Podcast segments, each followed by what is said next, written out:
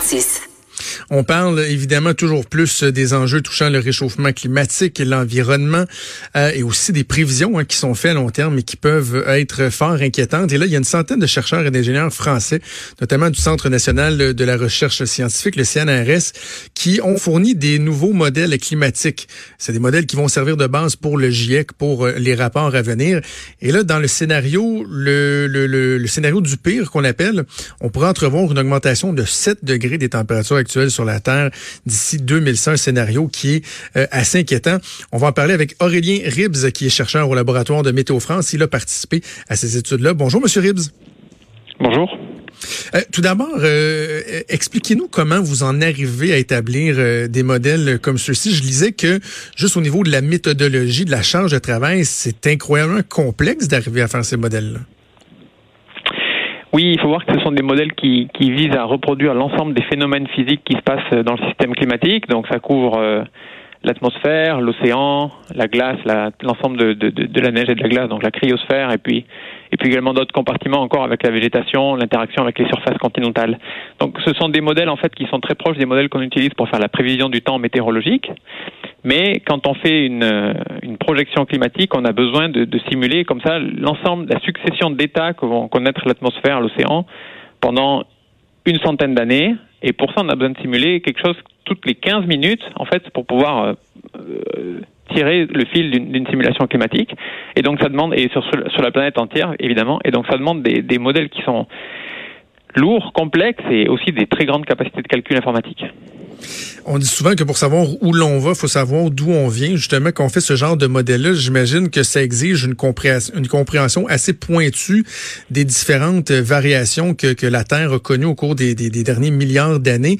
Est-ce qu'on est capable, ça, de vraiment bien comprendre, bien identifier les changements climatiques qu'il y a pu avoir au cours de l'histoire de la Terre aussi? Par exemple, qu'est-ce qui les justifiait? Qu'est-ce qui les motivait? Alors, on a, on a euh, bon, une difficulté quand on va sur des climats très anciens. Vous parliez ici de l'ordre de grandeur de la, du milliard d'années.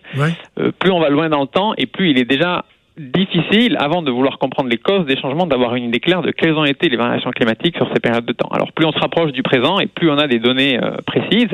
Donc, si on, on parle ici souvent, quand on parle de changement climatique d'origine humaine, on parle souvent des les 150 dernières années, un petit peu plus, c'est la période sur laquelle on a eu des thermomètres de façon et puis des observations assez régulières directement des mesures euh, de la température et donc on, a évidemment quelque chose de très précis par ce biais-là. Quand on va sur euh, un, millier, d'années par exemple, on a d'autres indications euh, à base de, sédiments, à base de, de cernes d'arbres par exemple, et puis quand on va sur des périodes encore plus longues, ici je vais peut-être m'arrêter dans cette énumération avec quelque chose de l'ordre de 100 000 ans, Mhm. On a à ce moment-là le cycle des périodes glaciaires interglaciaires qu'on connaît en particulier par les, les traces, les marques qu'ont laissées les, les, les, glaciers de montagne ou les grandes calottes glaciaires qui étaient présentes à ces moments-là. Voilà. Donc selon les, les, périodes de temps, on a différents euh, indicateurs. Et puis on a effectivement tout un travail de compréhension après pour, pour identifier les causes de ces variations. Et euh, alors en tout cas, euh, si, on, si on remonte jusqu'au dernier million d'années, avec ces cycles par exemple glaciaires, interglaciaires, on, peut dire aujourd'hui qu'on comprend, oui, l'essentiel des, mécanismes naturels, en l'occurrence, qui ont, conduit à ces variations importantes du climat. Hein, et ils sont bien différents de ceux qui aujourd'hui expliquent une hausse rapide et importante déjà de la température. Exactement. J'aimerais que vous nous expliquiez, M. Ribs, parce qu'il y a toujours les, les, les, euh, les euh, climato-sceptiques hein, qui essaient de remettre en cause euh, la responsabilité de l'homme. Et eux, ils disent, ben, lorsqu'on parle du, euh, du, du, réchauffement, entre, des changements climatiques anthropiques, donc causés par l'homme, faut comprendre qu'il y, a des, il y a des cycles normaux aussi dans, dans l'histoire de la Terre, dans l'évolution de la Terre. Jusqu'à quel point, au niveau scientifique, on est capable de faire la part des choses entre des variations qui sont naturelles, si on veut, versus ce qui est causé par l'activité humaine? Ben, on, a, on a une idée assez claire de ces choses-là maintenant parce que, comme vous le disiez, on comprend la plupart des mécanismes qui ont causé les variations dans le passé, hein, variations qui ont été généralement très lentes. Hein, c'est bien de le rappeler aussi hein, quand on parle de, de, de, des cycles glaciaires interglaciaires. La phase rapide de ces cycles-là, c'est un réchauffement de de l'ordre de, alors il y a des incertitudes sur ce chiffre, mais de l'ordre de 5 degrés en moyenne planétaire, mais c'est un réchauffement qui se passe en 10 000 ans. Euh, la chose qui est en train de nous arriver aujourd'hui, on a déjà un, un peu plus d'un degré de réchauffement depuis, euh, depuis disons 150 ans à peu près. Euh, c'est beaucoup plus rapide Et, on, et notre, confiance dans le fait que c'est la conséquence des activités humaines vient de notre compréhension de, de, des mécanismes physiques qui sont derrière. En l'occurrence, l'effet de serre, c'est quelque chose qui est déjà bien, bien connu depuis euh, plusieurs siècles. Euh, et de la capacité aussi de, de, modèles numériques à, à reproduire un, un changement, un réchauffement en réponse à une augmentation des concentrations de gaz à effet de serre, telle que celle qui est observée et mesurée aujourd'hui. Donc une réponse qui est cohérente avec les observations qu'on a de température. Donc c'est quelque chose qui, renforce euh, aussi notre confiance dans l'origine humaine de ces facteurs. Et par ailleurs, évidemment, on, se, enfin, beaucoup de scientifiques travaillent depuis longtemps à quantifier à quoi ressemblerait aujourd'hui un climat dans un monde qui n'aurait pas été perturbé par les activités humaines, donc un monde qui aurait évolué sous l'effet des variations de l'activité solaire ou, des volcans, qui sont les principaux mécanismes naturels, et on sait dire que ce monde-là serait nettement moins chaud que, que, le monde actuel dans lequel on vit. Donc ça, c'est déjà fait. ne fait que témoigner, pardon, ce qui, ce qui, qui, est une façon de prouver hein, l'importance de des activités humaines sur le climat d'aujourd'hui. Bon, OK, je disais que le, le, le, scénario du pire prévoit 7 degrés d'augmentation d'ici 2100. Qu'est-ce que vous pouvez nous dire sur ce scénario-là?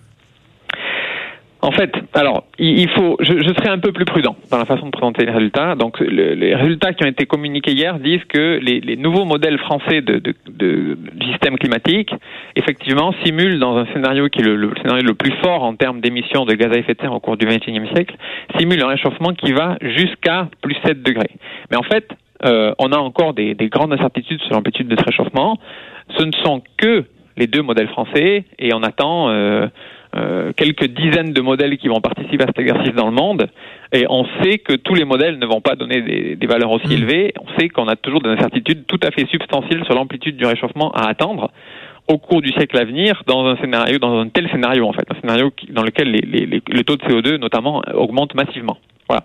Donc les incertitudes demeurent grandes. Par contre, euh, ce qu'on peut déduire de ce genre de résultat, c'est que voilà, il y a peut-être un, un risque euh, que ce soit que la réponse du système climatique soit de cette amplitude-là, quoi, qui, est plutôt supérieure à ce qui avait été dit auparavant, et en particulier qui est supérieure à ce que nos précédents, les précédentes versions de nos modèles français euh, avaient simulé lors de l'exercice équivalent qui s'était déroulé, disons, il y a environ sept ans.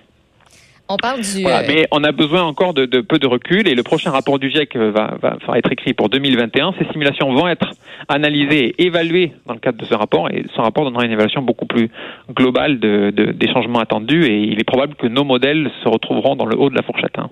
Puis on parle du pire scénario, mais j'imagine que dans le meilleur des. Il y en a un meilleur scénario. Ce serait quoi l'idéal? Puis qu'est-ce que ça prendrait pour y arriver?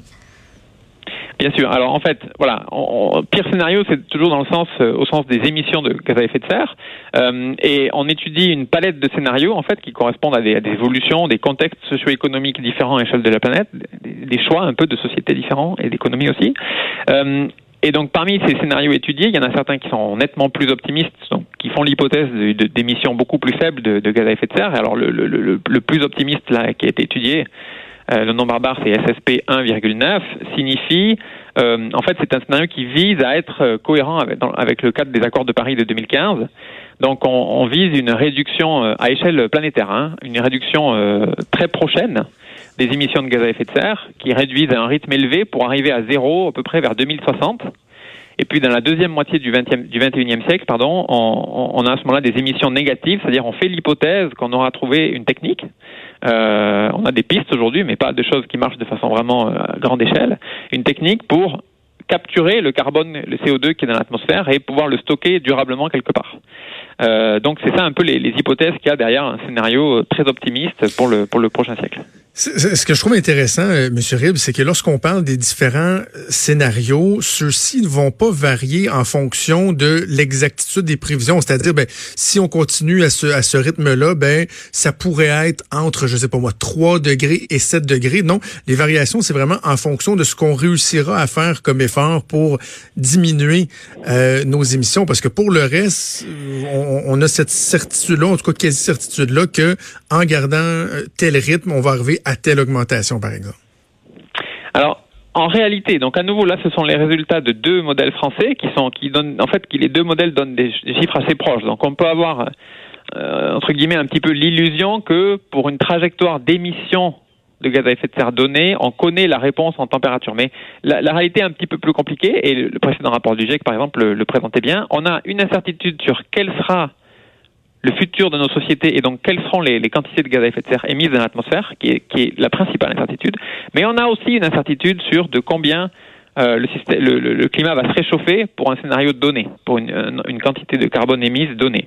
Euh, les deux, se, les deux sont, sont, substantiels. Alors cette étude euh, publiée hier n'en rend pas compte parce qu'on s'est concentré là sur le résultat de nos deux modèles et il se trouve qu'ils sont à peu près d'accord. Mais, mais on sait que par ailleurs dans la communauté il y a d'autres modèles qui donnent des chiffres différents et donc l'incertitude qu'on a, alors évidemment elle est beaucoup plus difficile à appréhender. L'incertitude qu'on a sur vraiment le fonctionnement de système climatique, qui est de la vraie incertitude scientifique. Hein, c'est les scientifiques travaillent depuis des, des décennies là-dessus pour essayer de mhm. préciser les choses, mais c'est compliqué, euh, devrait nous rendre, euh, entre guillemets, quelque part encore plus prudents parce qu'on a du mal à savoir euh, quelle sera l'ampleur exacte du changement.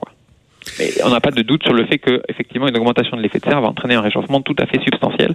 C'est déjà le cas et déjà présent dans les observations. En terminant, M. Ribbs, pas, je ne veux pas qu'on soit alarmiste, mais en même temps, la, question, elle, se doit d'être posée. Un réchauffement de 7 degrés euh, supplémentaires d'ici 2100. Ça se traduit comment au quotidien?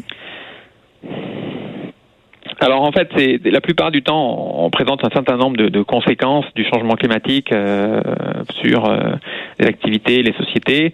Ce qu'il faut voir, c'est que en fait, à 7 degrés, qualitativement, le climat va évoluer de la même façon, mais simplement l'amplitude des changements sera beaucoup plus grande. Et donc, par exemple, alors ça va, ça va concerner un certain nombre d'événements extrêmes. Souvent, les gens sont sensibles à l'évolution des événements extrêmes parce que c'est dimensionnant pour pas mal d'activités.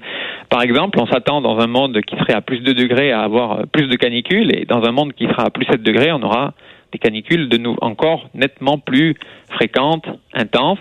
Et puis, euh, alors les canicules sont, sont vraiment le, le, la chose la plus marquante. Alors, surtout en mmh. France, après un été ici qui a été marqué par des canicules, mais il y a d'autres types d'événements extrêmes dont on, on sait qu'ils seront sensibles à ce genre de, enfin, un réchauffement du climat de façon globale. Euh, dans une, une, grande partie des régions euh, continentales de l'hémisphère nord, par exemple, on s'attend à des sécheresses au niveau des sols qui, qui vont s'assécher euh, au moment le plus sec de l'année, l'été.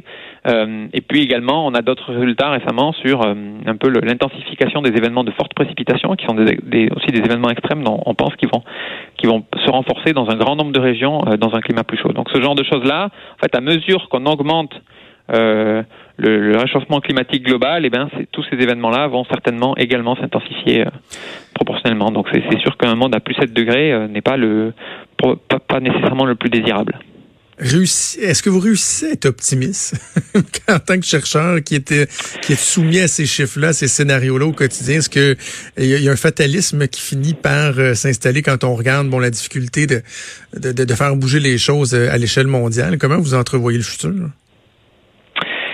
Dans notre travail au quotidien, je dirais qu'en fait, en, en, en, bon, en bon scientifique, je sais pas si bon s'adapter comme mot, mais en général, on essaie de, de, de, faire le travail le plus propre possible et de donner les réponses les plus objectives possibles. Donc à ce moment-là, le, les sentiments ne, ne s'en mêlent pas trop. Alors après, euh, euh, une fois qu'on a terminé ce, ce travail, euh, qu'on essaie hein, de faire le plus objectif possible, euh, mm-hmm. oui, disons, nos résultats peuvent nous nous faire nous interroger un peu sur effectivement à quoi à quoi ressemblera le, le monde dans, dans, quelques décennies. Mais je pense que même pour des chercheurs comme moi, en tout cas, qui sont spécialistes de, de essentiellement de physique et de mathématiques, en fait, hein, des sciences euh, comme ça, euh, c'est pas toujours facile d'imaginer l'ensemble des répercussions qu'auront ces, ces changements environnementaux-là sur euh, sur nos sociétés, par exemple. Donc, euh, même pour des gens qui, comme nous, travaillons là-dessus.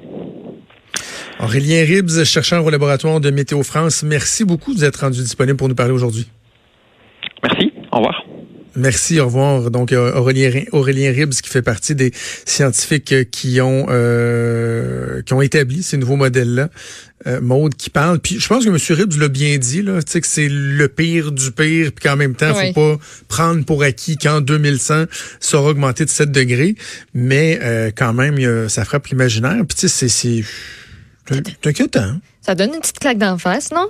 Moi, je l'écoutais aller, puis j'étais comme, toi, Barnaud, j'espère qu'il va en trouver une, affaire pour euh, capturer le CO2. tu sais, il parlait de, mais tu sais, il parlait de ce genre d'innovation-là, de découverte-là. Pour vrai, il faudrait que ça se passe à un moment donné parce que individuellement, chacun d'entre nous, tu sais, on, on peut faire tout ce qu'on veut. À un moment donné, s'il y, y, a quelque part, il faut qu'il y ait quelque chose qui... Euh, tout, tout peut se faire. Je pense que tout peut se faire, mais il faut le, faut le faire dans l'ordre. Je maintiens toujours que faut être réaliste et le faire dans l'ordre. Bref. On va parler beaucoup du climat, je pense, au cours des prochains mois, prochaines années, prochaines décennies, prochains 100 ans. Qui sait si on est encore là? Bougez pas, on va être, nous, on va être là au retour de la pause.